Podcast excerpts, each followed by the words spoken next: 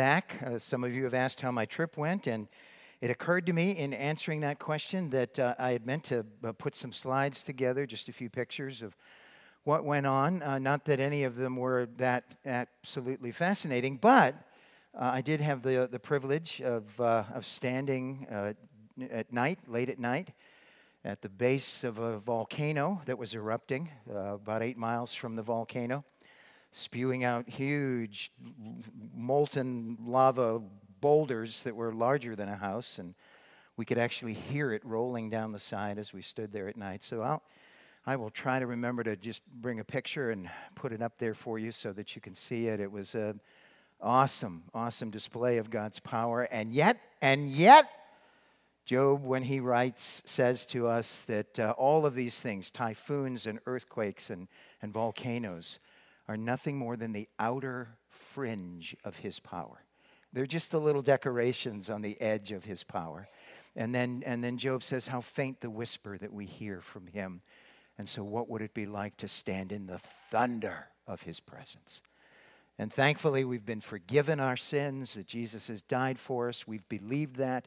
He died for us, He was buried, He rose again on our behalf. And because of what He did for us, we will stand in the thunder of the presence of the Almighty One uh, when, the, when the day finally comes, when we're all gathered together there around the throne. I didn't mean to say any of that, but uh, well, that's you, uh, we're not going to charge you any extra for that this morning. Uh, this morning, we're going to begin a seven-week studies a study, as you can see there on the book of Ruth in a series entitled, hold on, I need to turn this on, in a series entitled A Story for the Ages. This is part one and entitled A Journey to Despair. And we'll be unpacking Ruth chapter 1, verses 1 to 13 this morning. Now, you and I know, and I know this is going to be a review, but what I feel like we need to do it. You and I know that every message here at the, at the Potter's House starts with a review because we're committed to keeping our messages in context. Both Brian and I, and anyone else that stands in this pulpit, wants to preach God's word in context.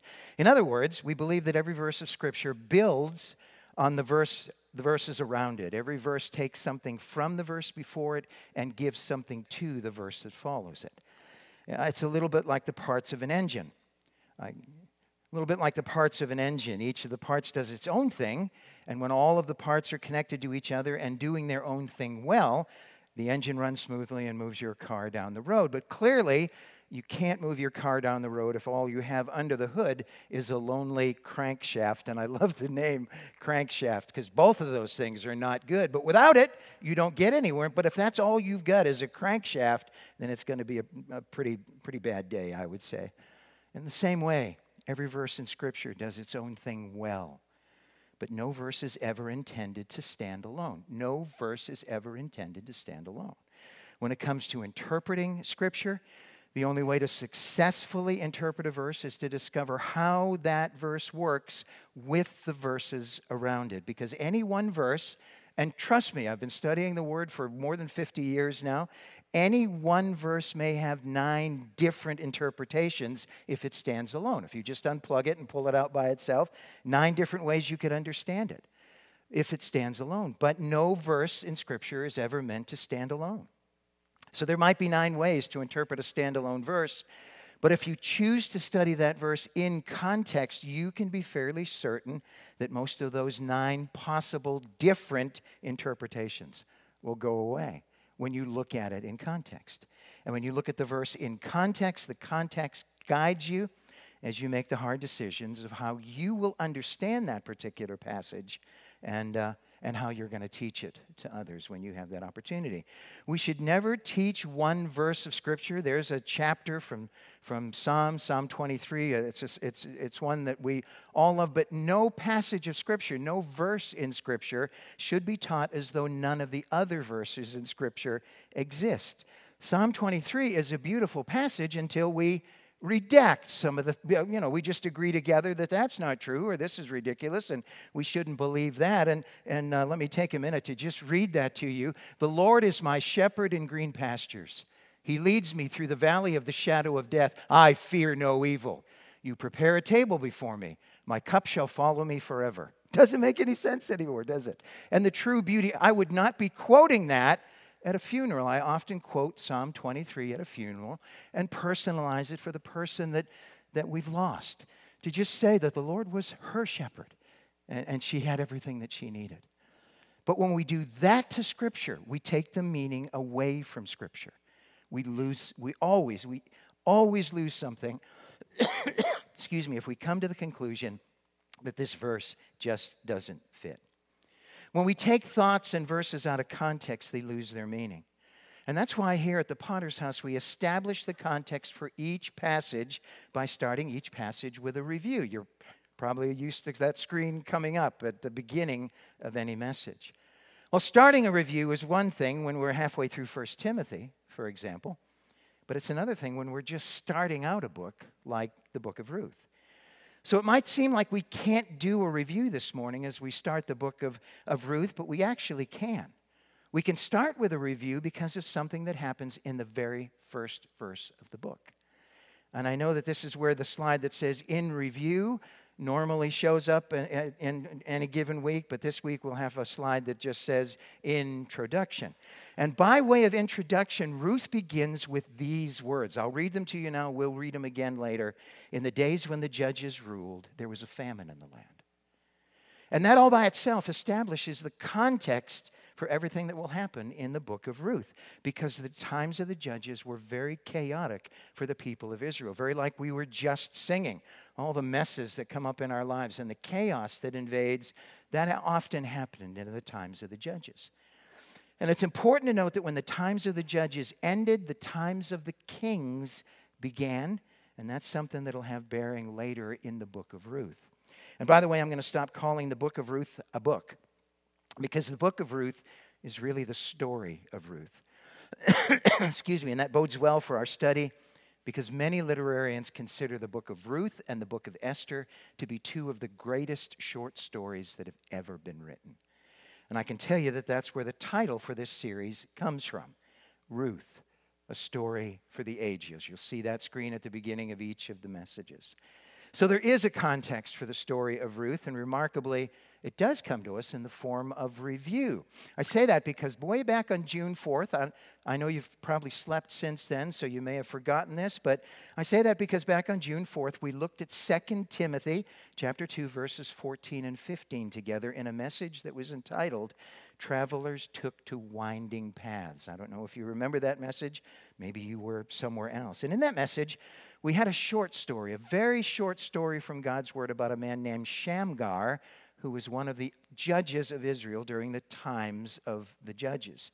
It was a very short story about a man who saved Israel from its enemies, from the Philistines, by striking down 600 Philistines using nothing more than an ox goad. I mean, it's just a very short story. That's pretty much all we know about Shamgar. In the book of Judges, God is often punishing his people for their decisions to pursue false gods instead of pursuing him. And that's where the violence and the hardship comes from in the nation of Israel during the times of the judges. You may remember that one of the reasons that I chose Shamgar that day is that despite being a very short story, it's, it's a story that perfectly illustrates the pattern that, that comes up over and over and over again in the book of Judges.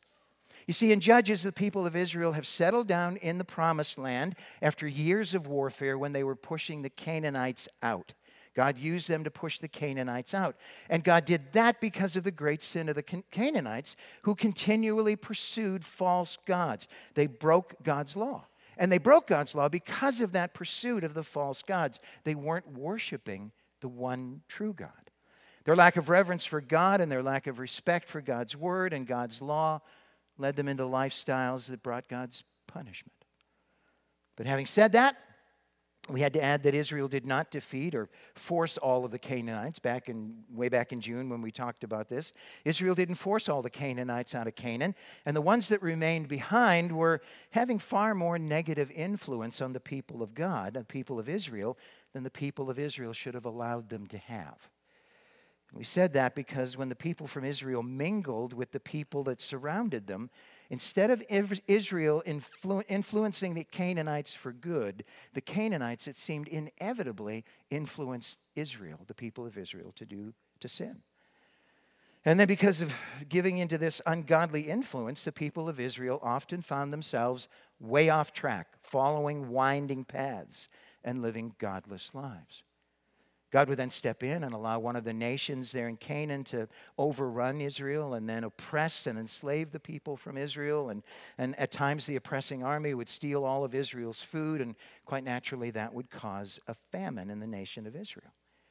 In other words, Israel was suffering the consequences of turning their backs on God as they followed the godless nations around them. And as a matter of habit, when God made things difficult for them, they would take all that they could, and then finally they'd start to cry out to God and they would beg Yahweh to deliver them from their oppressors. And then God would respond by sending a judge, you know, someone like Gideon or, or Samson or like Shamgar, the guy in the story I told you way back on June 4th. So God would raise up a judge, and then he would use that judge to defeat the oppressing army and restore God's people back to him. And that's the pattern. And then, just like clockwork, the people of Israel would remain faithful to God. They would follow Yahweh for as long as the judge was alive. But as soon as the judge died, the people would once again turn their backs on Yahweh and serve false gods again.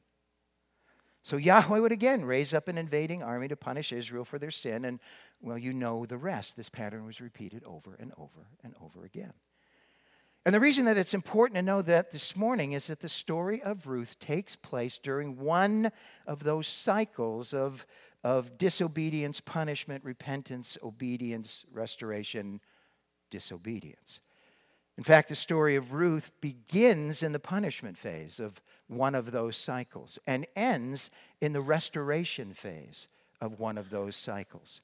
In other words, in the very beginning of the story, Israel had wandered away from God, and God had punished them with an invading army, and that invading, invading army had caused a famine in the nation of Israel. And by the end of the story, God had raised up a judge, and the judge had led the people to repentance and restoration, and Israel was on track again, and those circumstances gave rise to the story of Ruth. That's where the story of Ruth came from. The problem is that because that pattern was repeated over and over, we don't know exactly when this happened. We don't know which judge ruled Israel during the time of the story of Ruth. We do know that there was a famine during the time of Ruth, uh, during Ruth's time, and, and we know that there was a famine during the time of Judge Gideon. But uh, that alone doesn't mean that the story of Ruth happened during, the, during Gideon's time. So we don't know exactly who when the story took place, other than knowing that it took place during the times of the judges. And I'm confident that if God wanted us to know exactly when it took place, if that was somehow important for this morning, uh, that he would, have, he would have revealed that to us right in the story. So we don't know exactly when the story happened. And we don't know exactly when the story was written. And we don't know for sure who exactly wrote the story. Jewish tradition tells us that Samuel wrote this short story, but we can't be sure of that, so we don't know who wrote this story. But, listen to me, we can be sure that God inspired this story, all of its bits and pieces, and then preserved it for us in His Word, and that means that we have a whole bunch to learn from this short story that we'll be looking at over the next seven weeks. By the way, you ladies will love this you ladies will love this, but about 90% of the story of Ruth is dialogue.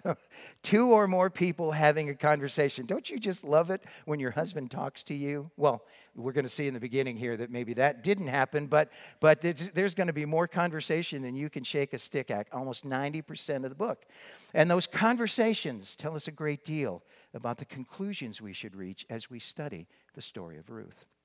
The people in the story of Ruth are going to keep one another on track when it comes to the things of God, and they'll help us to understand how important, how important face to face time with one another actually is. And with that introduction in place, it's time to begin unpacking the passage for this morning, and we always do that. How? By standing together to read it. So if you would stand and read aloud with me from Ruth chapter 1, verses 1 to 13. Oh, I hope you can see that. In the days when the judges ruled, there was a famine in the land.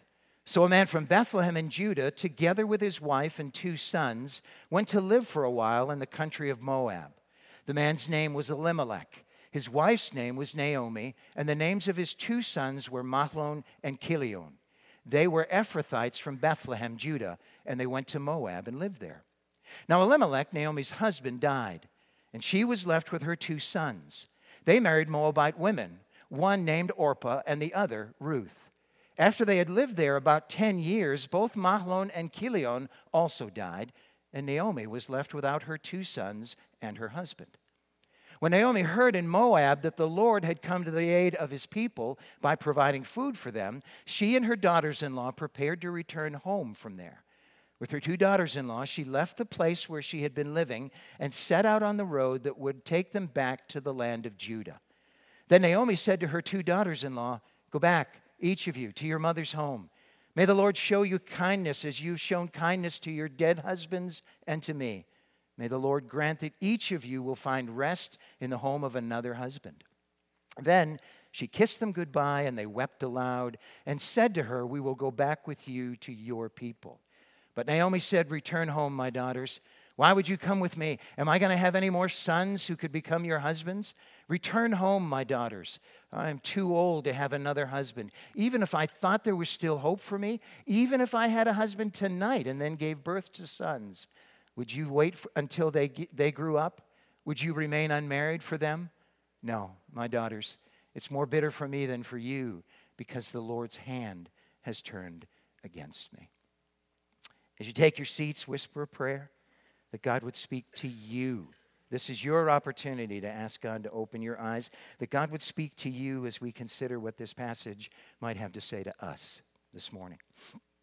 Now, we've been saying that the immediate context of the story of Ruth is the times of the judges, but there is a much broader eternal context for the story of Ruth. And for that reason, the story from God's Word this morning that I'm going to tell you won't come from the book of Judges. Because by the time we reach the end of the story of Ruth, you'll see that this simple story is of eternal consequence, and it's a story that will have immense impact on humankind. And that's why instead of telling you a story about one of the judges, I'm going to tell you a story about King David.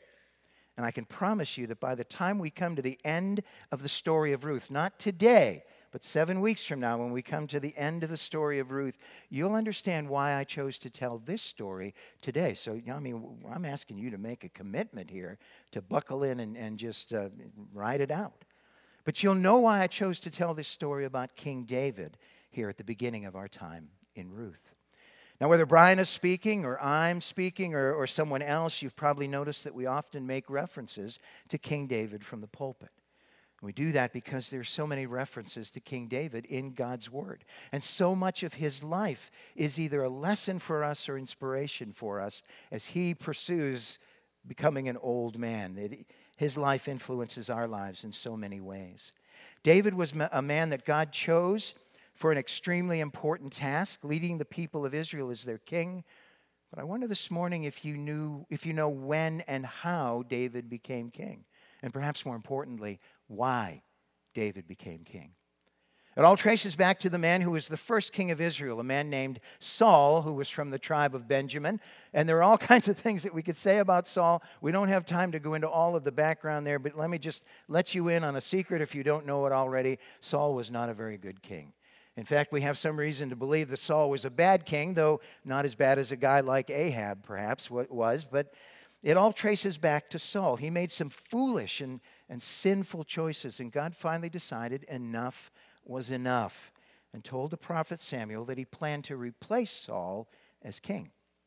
Now, I don't know how many movies you've seen about such things, but replacing a sitting king is a, is a, is a tricky thing to say the least, because kings tend to get peeved, if that's the right word, when someone makes an effort to remove them from power. That's just kind of how it goes. So God is going to tell the prophet Samuel to anoint David, the next king, in secret. He didn't use the name David, forgive me for that. But the next king is to be uh, anointed in secret, and, and even more remarkable than that, and, and I, I know you know this story and how it ends, but, but God is going to send Samuel to anoint a 16 year old boy no more than 16 years old, um, to be the next king. And with that background, this is the story from God's Word from 1 Samuel chapter 16. And as always, feel free to turn there and you can fact check me as, as we go. The prophet Samuel was still reeling from God's words to him that he planned to replace Saul as king. And so God spoke up to Samuel and said, It's time to stop mourning over the fact that Saul will no longer be king. And, and God went on and said, Get up and, and, and get the anointing uh, ready and get going. I want you to go to the house of Jesse in Bethlehem. I've chosen one of his sons to be king, and you are to anoint him. Samuel was understandably concerned about this plan. How can I go and do this? He asked God. Surely, if Saul hears about it, he'll kill me. The Lord knew Saul's heart, so he told Samuel to take a heifer with him and, and tell the people of Bethlehem that he had come to sacrifice to the Lord. God added that Samuel should invite Jesse to the sacrifice and reassured Samuel that he would tell Samuel what to do after that. In fact, spoiler alert, God was going to tell Samuel which of Jesse's sons would be king. Samuel, of course, did what the Lord had told him to do. He went to Bethlehem, and when he got there, when he got there, the elders of that small town were concerned, maybe even terrified. They thought that perhaps Samuel was there as a prophet and would pronounce a curse or a punishment on their city, uh, on that little town where they lived. So they approached Samuel and tremblingly asked him, Have you come in peace? Samuel assured him that, them that they had indeed come in peace and that he planned to sacrifice to the Lord, just like God told him to do. He told them to get themselves ready for the sacrifice and then added that Jesse and his sons should also be present. When Jesse's son, Jesse and his sons arrived, Samuel took one look at the eldest son, a, a young man named Eliab, and he was a strong and kingly sort of a guy. And he thought, this is the guy. Surely, surely this is the guy that God has chosen to be the next king. But God spoke to Samuel and said, Don't consider his appearance or his height because I have rejected him. God then went on to say that God doesn't look at things the way people look at things. People look at it the outward appearance, but God looks at the heart. Jesse then called Abinadab, the second oldest of his sons, and introduced him to Samuel. Samuel took one look at him and said, The Lord hasn't chosen this one either. And when Shammah, the third oldest of Jesse's sons, uh, appeared before Samuel, no, Samuel said the same thing. And as the morning progressed, four more sons stood before Samuel, and, and Samuel said the same thing about every one of them. The Lord has not chosen any of these. Well, Samuel by now is confused, truly confused. God had told him to anoint one of Jesse's sons, but then God had rejected each of the sons one by one. And so he looked at Jesse and he said, Are these, are these all the sons that you have? Well, Jesse said, perhaps with a bit of a snicker in his voice. Yeah, well, uh, we, uh, we do have one other son, the youngest son, and, but he's out tending our sheep. Send for him, Samuel said, because we won't do anything until he gets here. So Jesse sent to fetch his youngest son, David, and when David arrived, he was the picture of health. He was, he was well built, he was truly handsome. Uh, that's for you ladies, just so you know that. God spoke to Samuel again and said, On your feet, Samuel, this is the one. This is the one that you to anoint. Anoint David as king because he is the one that I've chosen.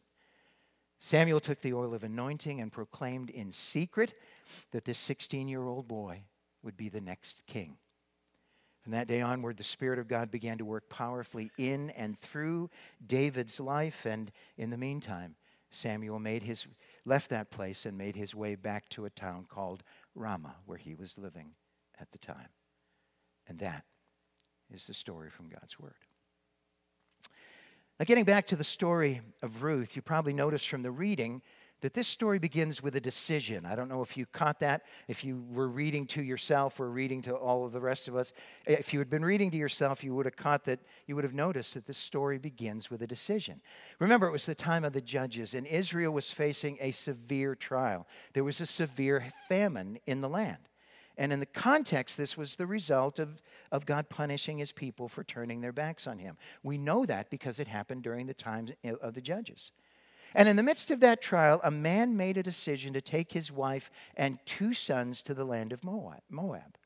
Now, since this is a, the story is nearly 90% possible, 90% dialogue, it is possible that Elimelech sat down with his wife, Naomi and, and asked her what she thought he should do. But the way it's worded, I'm, I'm, I'm fairly convinced that this was a one, this was a one man decision. We're just gonna we're just gonna head for Moab, and yeah, so I, am not sure that he talked to Naomi or their two nearly adult sons, Mahlon and, and Chilion. So they may have had a discussion about doing that, but in this book that's, that's 90% dialogue, we, we don't find a dialogue in the first part of the book. We don't find a conversation. And uh, those of you, those ladies who are here this morning and are married, you're free to do that at this point right now. You can just, not your, nudge your husband, don't, not, not the guy, the, uh, anyway. But uh, we have no way of knowing whether they discussed it or not. We only know that they moved lock, stock, and barrel away from their home, away from the nation of Israel, and, and to the country of Moab. Now, it's always a momentous decision when you choose to uproot your family, and, but this decision loomed even larger because they moved to Moab. And we don't have time to look into all of this, but I can tell you historically, there wasn't a good relationship between Moab and Israel. From the very first time those two nations met, the relationship was constantly strained.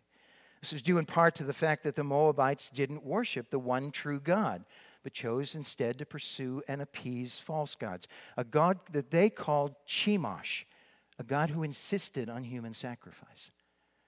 But when Elimelech made the decision to move to Moab, it wasn't a religious decision. He wasn't chasing another God. It was a practical decision. Israel was facing a famine. He didn't have enough to feed his family, and Moab had food. So Elimelech the Ephrathite moved from Bethlehem to Moab to save the lives of his wife and two sons. Look what it says in the first two verses of this story. In the days when the judges ruled, there was a famine in the land. So a man from Bethlehem in Judah, together with his wife and two sons, went to live for a while in the country of Moab. The man's name was Elimelech, and his wife's name was Naomi. And the names of his two sons were Mahlon and Chilion. They were Ephrathites from Bethlehem, Judah. And they went to Moab and lived there. I, and I, this is going to be a spoiler alert, but by the way, as an aside, you should pay careful attention to exactly where, where this family moved, because that'll, that'll give you significant insight into God's long term plans regarding this move and this story. But having said that, I, I, I think this decision by Elimelech and, and Naomi begs a very basic question Was it wise for Elimelech to move away from Israel, where they worshiped the one true God, to Moab, where they worshiped bloodthirsty false gods? It's a good question, but I, I can tell you there's no easy answer, especially if you listen to, to what several authors and Bible commentators say about this family's choice to move to Moab, to move away from home. Many Bible commentators, commentators say categorically that Elimelech was wrong. Oh, so wrong in moving to Moab.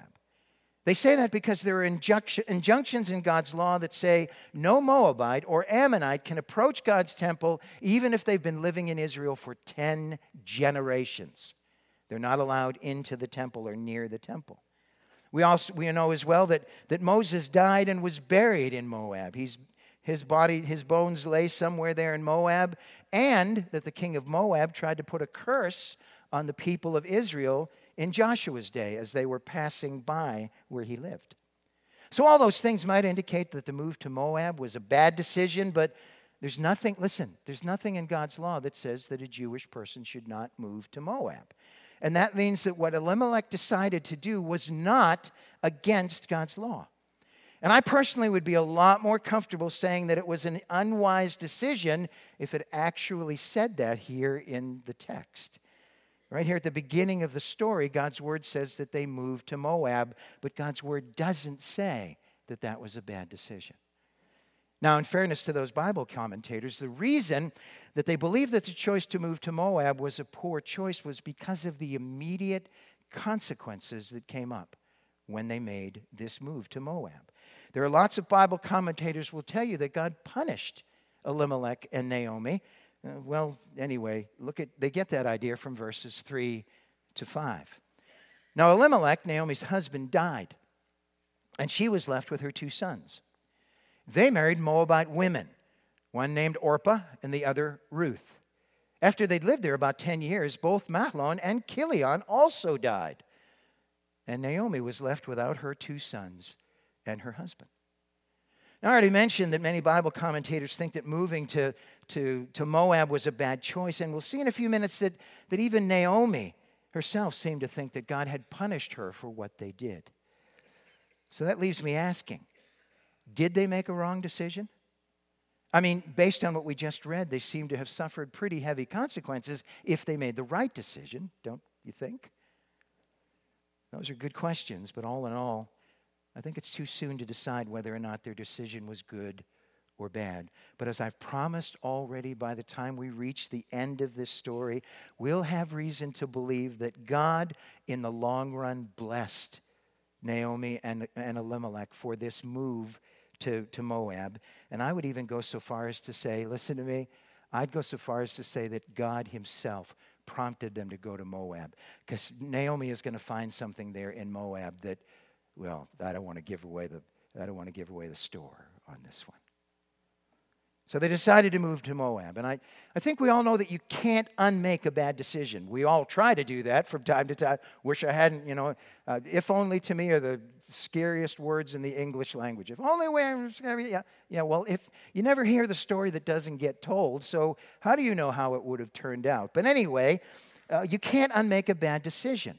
But we're, we're about to see that Naomi, all on her own, is, is going to remake the decision that, we, that she made. And go back, choose to, to go back to Israel, return to Israel. Think about it this way Elimelech and Naomi made the decision to move to Moab. And once they were in Moab, Naomi couldn't unmake that decision, but she could remake that decision by returning to Israel. But let's be clear Naomi's decision to return to Israel would not undo the results of the decision to move to Moab. And the same is true of us. We can never unmake a bad decision. But when we get to the point where we realize that it was a bad decision, we can remake the decision and get back on track.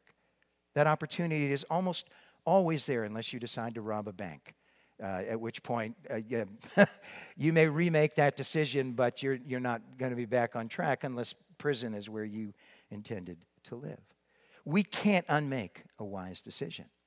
So, to recap, Naomi moved to Moab with her husband Elimelech and her two sons, Mahlon and Chilion. And consequential to that move, Naomi's husband and two sons died, which, as we've mentioned, is the thing that has some Bible commentators saying, look, I mean, look what happened.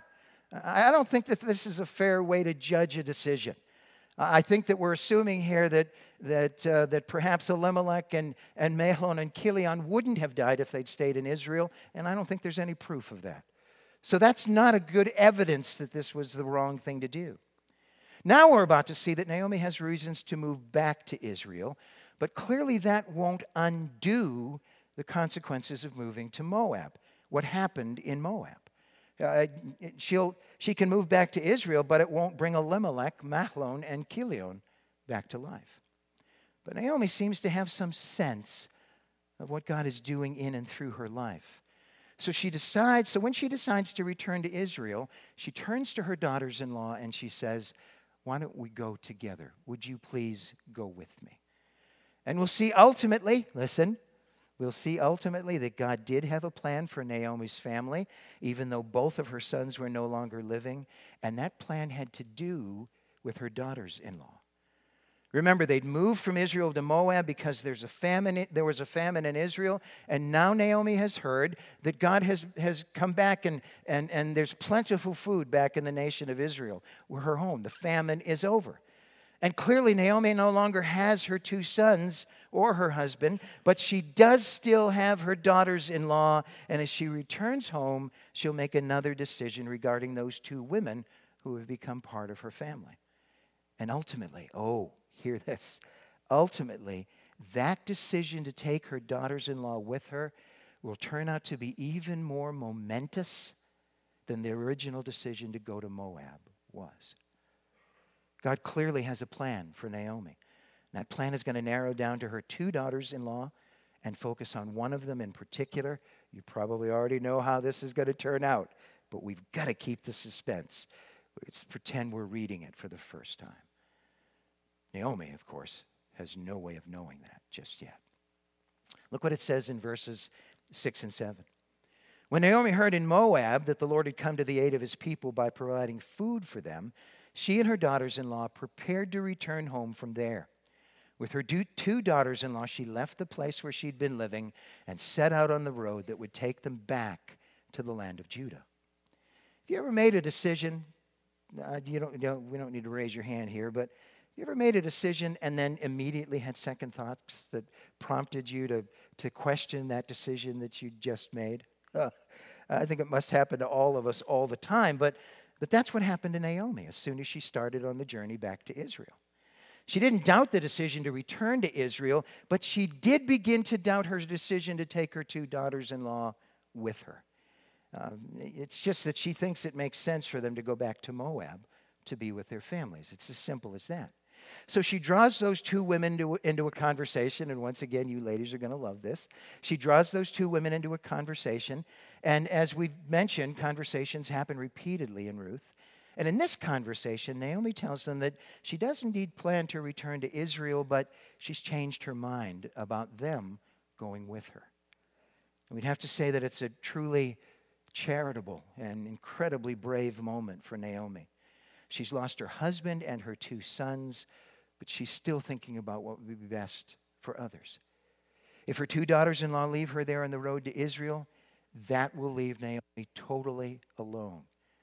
But she still manages to put them first as she, as she suggests to them that it would be best if they were to return to Moab and to their families. Look what it says in verse, verse 8 and the first part of verse 9. Then Naomi said to her two daughters in law, Go back, each of you, to your mother's home. May the Lord show you kindness as you have shown kindness to your dead husbands and to me. May the Lord grant that each of you will find rest in the home of another husband. We mentioned that Naomi may have had reason to doubt the decision to go to Moab in the first place, and, and now she's doubting another decision that she'd made the decision to take her daughters in law with her as she returns to Judah in Israel. So, in kindness, she tries to let them off the hook by, by telling them to return to their families. And, and then Naomi fondly wishes that, that God will make it possible for each of them to find rest in the arms of another husband.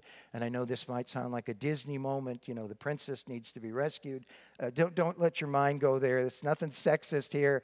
Naomi is just saying, you know, I think you'd be better off there in Moab where you might find other husbands and we'll understand why she was concerned about that particular thing.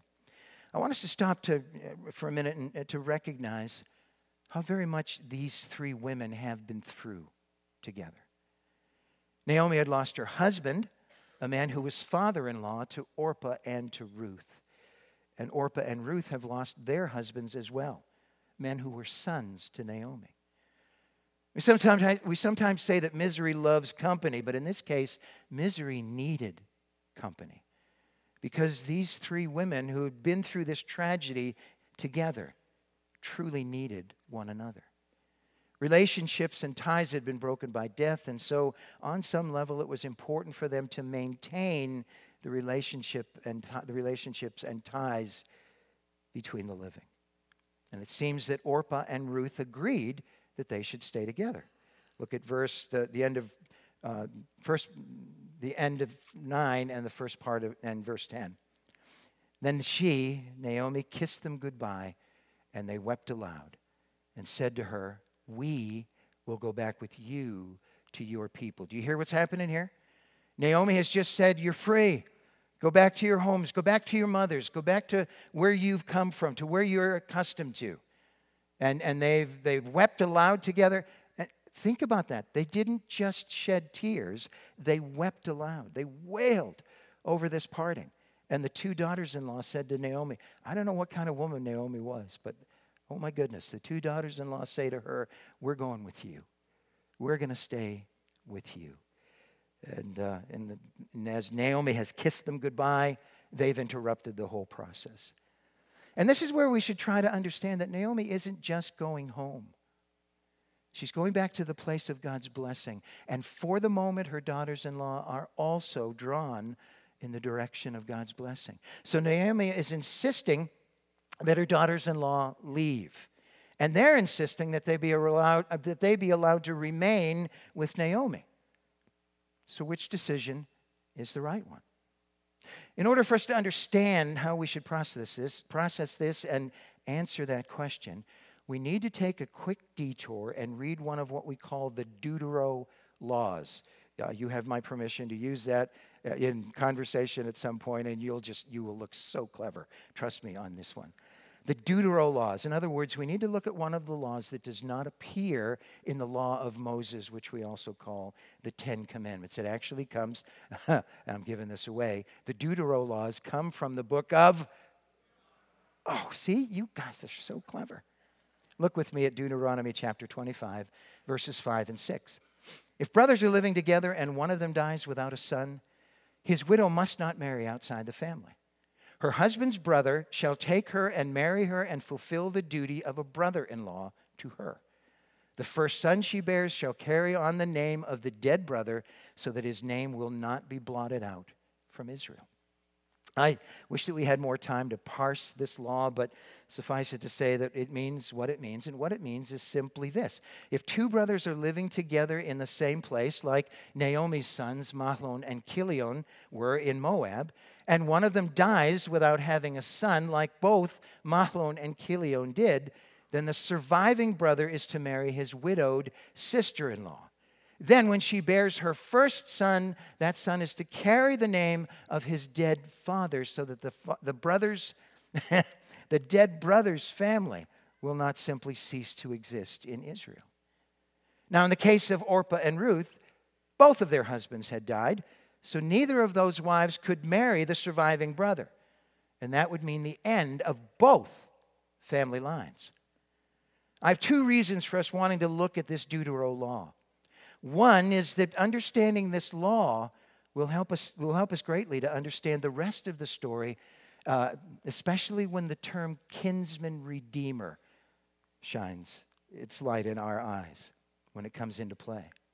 We'll let that ride for right now in light of the second reason I have for wanting us to understand this law. I want us to understand this law because that's the only way we can make sense of what Naomi is about to say to her daughters in law after they insisted that they be allowed to go back with her to Israel when she's told them to go back to return to Moab. Look at what Naomi says in verses 11 and 13, 11 to 13. But Naomi said, Return home, my daughters. Why would you come with me? Am I going to have any more sons who could become your husbands? You hear what she's talking about? Return home, my daughters. I'm too old to have another husband, even. Even if I thought there was still hope for me, even if I had a husband tonight and then gave birth to sons, would you wait until they grew up? Would you remain unmarried for them? No, my daughters, it is more bitter for me than for you, because the Lord's hand has turned against me. Naomi is clearly thinking of this Deutero law when she responds to her daughters in law, and she explains to them if they think she's going to provide them with new husbands to carry on the family line, that just ain't going to happen.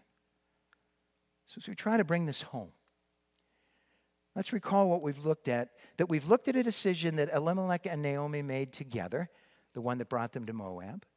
We've looked at a decision that Naomi made on her own, the one that is presently bringing her back to Israel. And now we're looking at a decision that is facing Orpah and Ruth, a decision that will either take them home to Moab or take them away to Israel, a land that's going to be strange and foreign to them.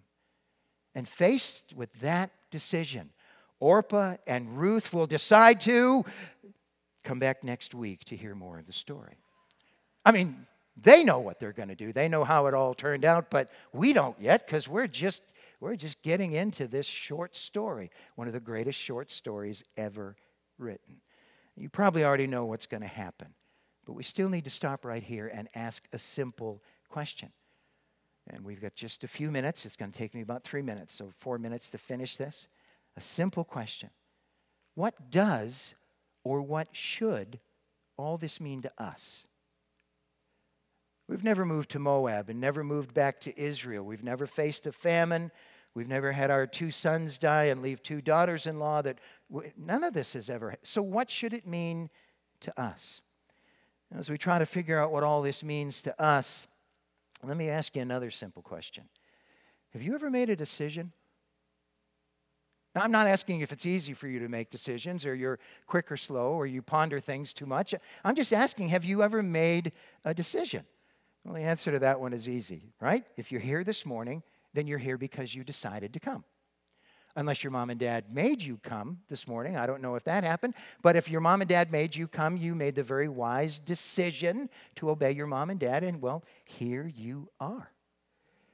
In any event, we make decisions nearly every minute of every day, and most of those decisions are small decisions, admittedly.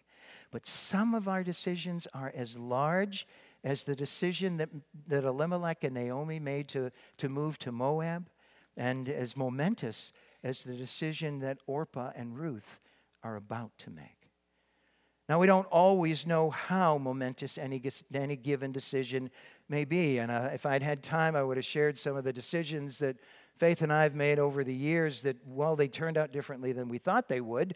We didn't realize how momentous they were at the time. For example, you, you may have decided, like I said, to come to church this morning, and maybe you've heard or experienced something of eternal significance this morning.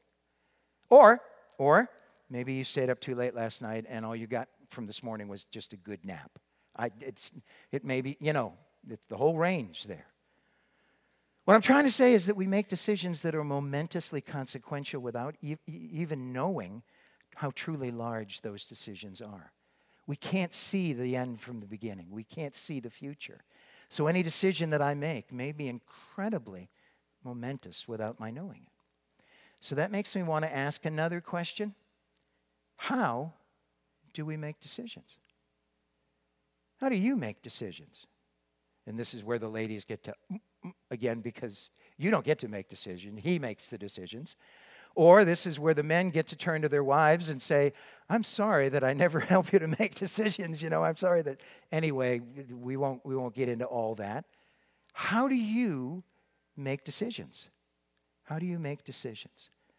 Well there's a, a simple couple of verses in proverbs that i'm sure you've read and understood but let's close by looking at that simple truth. Proverbs 3 5 and 6 says, Trust in the Lord with all your heart, and lean not on your own understanding. In all your ways, submit to Him, and He will make your paths straight. I want to ask again, what does it mean to trust in the Lord with all our heart? That seems so oblique. I mean, it just seems really confusing. Seems like an enigma. But what does it mean to trust the Lord with all your heart? Well, maybe a, a different question will make the, the answer to that one clearer. What does it mean to love the Lord with all your heart? That, that goes right to our core, doesn't it? When we think about loving uh, the Lord or loving our, our, our, spouse or, or loving our children with all our heart, it means to, we, put, we put all of our effort into loving. Loving the Lord with all your heart means putting all of your effort into loving God. So, what does it mean to trust in the Lord with all your heart? It means the same thing. Instead of wasting effort on second guessing or worrying, put all your heart into trusting God. Put all of your effort into trusting God. And then what does it mean to not lean on your own understanding? Well, we've just said that we should put all our heart and soul and effort into trusting God. And we do that because He understands the true significance that underlies any decision that we make. You and I don't understand the true significance that underlies the decision that we've made, but He does. And so, trusting Him in the midst of this decision with all your heart means that you're not going to be leaning on your own understanding. You're not going to be second guessing God. I can tell you quite clearly that in all my years of living and ministry and marriage and parenting, I have never second guessed God and had it turn out well. I have never second guessed God and had it turn out well. I trust Him and His understanding. And what's the best way to show that we trust God? Well, that's an easy one. The best way to know that we, the best way to show that we trust God is by submitting to Him. That is an old hymn. Trust and obey. Trust and obey, for there's no other way. Trust and obey. And what will happen if we choose to trust God and pursue His understanding? Trust God and pursue His understanding instead of leaning on our own understanding and then submit to Him to obey what He's telling him, us to do? Well, if you do all of those things, if you choose to do that, He will make your paths straight. So when we're faced with a decision, when you're faced with a decision, make that decision by trusting in the Lord with all your heart. Make that decision by refusing to lean on the status quo or conventional wisdom or the stuff you think you have figured out. Instead, lean into the Spirit of God and prayerfully do what He leads you to do. Or, in more common terms, walk with the Spirit. Follow Him step by step. Because every momentous, even the journey of a thousand miles begins a single step. That's not scripture, by the way. That's Lao Tzu, but I, I was hoping you'd tolerate it. Walk with the Spirit. And if you learn to live like that on a moment by moment basis, even the most momentous decisions will become clearer as you experiencing as you experience almighty God making your path straight. What path is out there in front of you that almighty God can't straighten out? In other words, making decisions, even momentous decisions, is not rocket science. It's as simple as walking with the Spirit of God every moment of every day. In closing, let me read the story to you as we have it so far. In the days when the judges ruled, there was a famine in the land. So a man from Bethlehem in Judah, together with his wife and two sons, went to live for a while in the country of Moab. This man's name was Elimelech. His wife's name was Naomi, and the names of his two sons were Mahlon and Chilion. They were Ephrathites from Bethlehem, Judah, and they went to Moab and lived there. Now, Elimelech, Naomi's husband, died, and she was left with her two sons. They married Moabite women, one named Orpah and the other Ruth. And after they'd lived there about 10 years, both Mahlon and Chilion also died. And Naomi was left with her two sons and her husband.